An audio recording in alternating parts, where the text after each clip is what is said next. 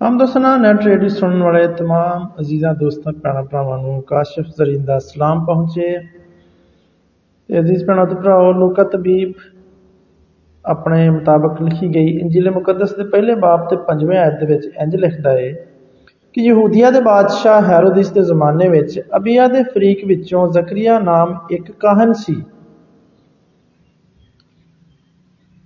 ਅਜ਼ੀਜ਼ ਸਾਮਾਈਨ ਉਹ ਇੱਕ ਆਮ ਕਾਹਨ ਸੀ ਇੱਕ ਆਮ ਬੰਦਾ ਸੀ।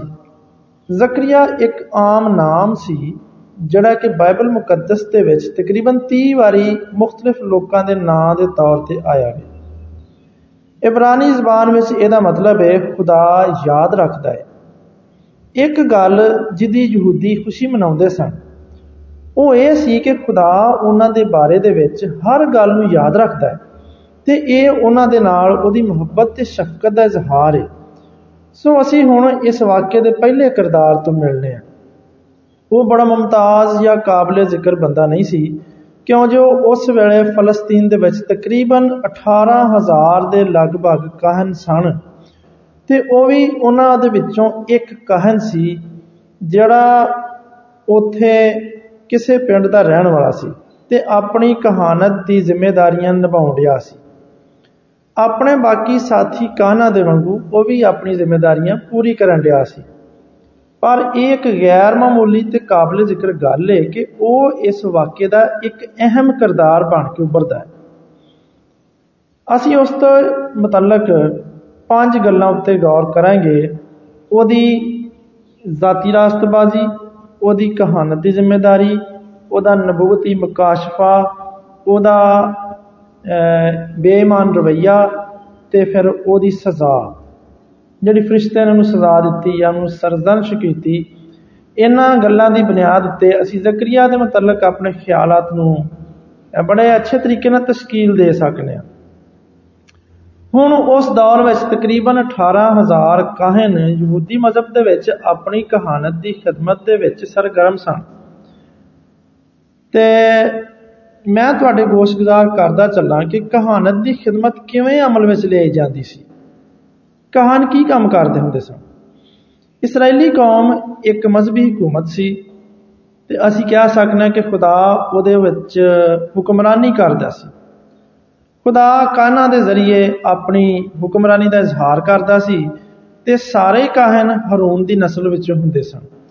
ਕਹਾਣਤ ਦਾ ਇਹ ਬਲਾਵਾ ਹਰੂਨ ਤੇ ਉਹਦੀ نسل ਤੋਂ ਸੀ ਤੇ ਹਰੂਨ ਦੇ ਦੋ ਪੁੱਤਰ ਸਨ ਅਲੀਜ਼ਰ ਤੇ ਇਤਮਰ। ਤੇ ਫਿਰ ਉਹਨਾਂ ਦੀ ਔਲਾਦ ਤੇ ਉਹਨਾਂ ਦੀ ਨਸਲਾਂ ਦੇ ਵਿੱਚੋਂ ਵੀ ਕਾਹਨ ਹੀ ਪੈਦਾ ਹੋਏ। ਹਰ ਇੱਕ ਨਰ ਬੱਚਾ ਜਿਹੜਾ ਹਰੂਨ ਦੇ ਖਾਨਦਾਨ ਵਿੱਚ ਪੈਦਾ ਹੁੰਦਾ, ਉਹਨੂੰ ਕਹਾਣਤ ਦੇ ਕੰਮ ਦਾ ਹਿੱਸੇਦਾਰ ਸਮਝਿਆ ਜਾਂਦਾ ਸੀ। ਉਹ ਖੁਦਾ ਦੇ ਨੁਮਾਇੰਦੇ ਸਮਝੇ ਜਾਂਦੇ ਸਨ। ਉਹ ਇਸ ਇਲਾਹੀ ਹੁਕਮਰਾਨੀ ਨੂੰ ਜ਼ਮੀਨੀ ਇਤਬਾਰ ਨਾਲ ਚਲਾਉਂਦੇ ਹੋਏ ਨਜ਼ਰ ਆਉਂਦੇ ਨੇ।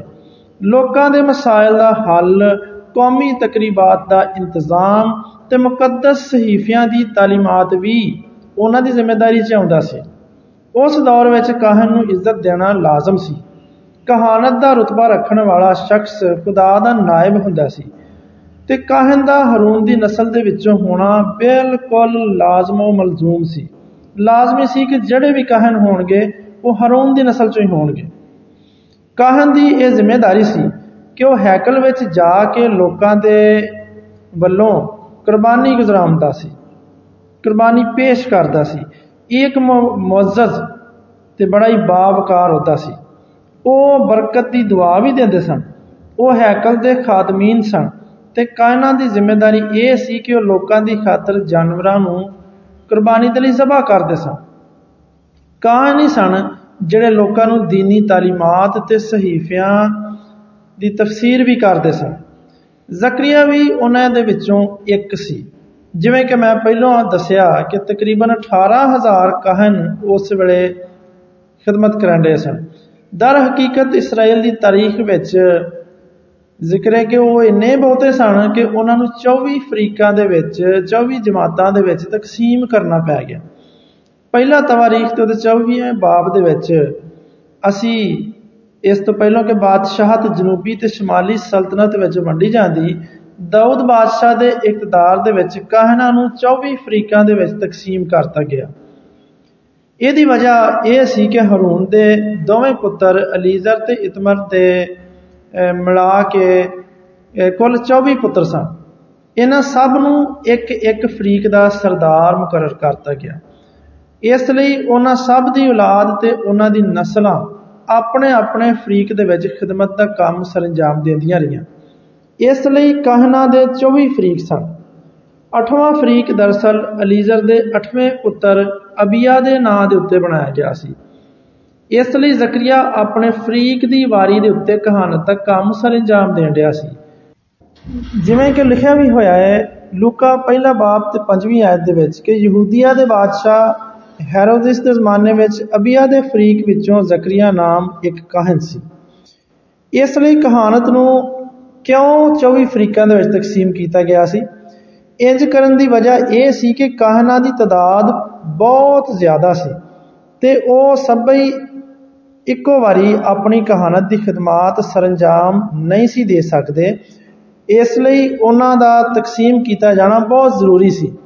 ਤੇ ਇਹ ਨਿਜ਼ਾਮ ਕੁਝ ਇਸ ਤਰ੍ਹਾਂ ਤੋਂ ਨਾਫਜ਼ੁਲ ਅਮਲ ਹੋਇਆ ਕਿ ਕੋਈ ਵੀ ਕਹਾਣ ਸਾਲ ਦੇ ਦੋ ਮੁxtਲਫ ਹਫ਼ਤਿਆਂ ਦੇ ਵਿੱਚ ਹੈਕਲ ਦੇ ਵਿੱਚ ਕਹਾਣਤ ਦੀ ਖਿਦਮਤ ਸਰੰਜਾਮ ਦਿੰਦਾ ਸੀ। ਪੂਰੇ ਸਾਲ ਵਿੱਚ ਦੋ ਮੁxtਲਫ ਹਫ਼ਤਿਆਂ ਦੇ ਵਿੱਚ ਕੋਈ ਵੀ ਕਾਹਨ ਹੈਕਲ ਦੇ ਵਿੱਚ ਆਪਣੀ ਵਾਰੀ ਉੱਤੇ ਖਿਦਮਤ ਕਰਦਾ ਸੀ। ਤੇ ਇਹ ਗੱਲ ਗੌਰ ਤਲਬ ਹੈ ਕਿ ਈਦੇ ਫਸਾ ਦੇ ਮੌਕੇ ਉੱਤੇ ਸਭਈ ਕਾਹਨ ਹੈਕਲ ਦੇ ਵਿੱਚ ਜਮ੍ਹਾਂ ਹੁੰਦੇ ਸਨ ਤੇ ਇਸ ਮੌਕੇ ਉੱਤੇ ਤਕਰੀਬਨ 2.5 ਲੱਖ ਜਾਨਵਰਾਂ ਦਾ ਜ਼ਬਾ ਹੋਣਾ ਇੱਕ ਮਾਮੂਲੀ ਗੱਲ ਸੀ। ਜੇ 18000 ਕਾਹਨ 2.5 ਲੱਖ ਜਾਨਵਰਾਂ ਨੂੰ ਜ਼ਬਾ ਕਰਦੇ ਤੇ ਇਹ ਵਾਕਿਆ ਹੀ ਇੱਕ ਬਹੁਤ ਵੱਡੀ ਜ਼ਿੰਮੇਵਾਰੀ ਤੇ ਮਿਹਨਤ ਵਾਲਾ ਕੰਮ ਸੀ। ਅਜ਼ੀਜ਼ ਭੈਣੋ ਤੇ ਭਰਾਓ, ਯਾਦ ਰੱਖੋ ਕਿ ਉਹ ਜ਼ਬਾ ਕਰਨ ਵਾਲੇ ਵੀ ਸਨ ਤੇ ਉਹ ਸਾਰਾ ਦਿਨ ਜਾਨਵਰ ਜ਼ਬਾ ਕਰਨ ਦੀ ਵਜ੍ਹਾ ਤੋਂ ਸਿਰ ਤੋਂ ਲੈ ਕੇ ਪੈਰਾਂ ਤੱਕ ਖੂਨ ਦੇ ਵਿੱਚ ਰੰਗੇ ਹੁੰਦੇ ਸਨ। ਉਹ ਸਾਰਾ ਸਾਰਾ ਦਿਨ ਜਾਨਵਰ ਜ਼ਬਾ ਕਰਦੇ ਰਹਿੰਦੇ ਸਨ। ਜਦੋਂ ਉਹ ਹੈਕਲ ਵਿੱਚ ਹੁੰਦੇ ਤੇ ਉਹਨਾਂ ਦਾ ਇਹੋ ਹੀ ਕੰਮ ਹੁੰਦਾ ਸੀ।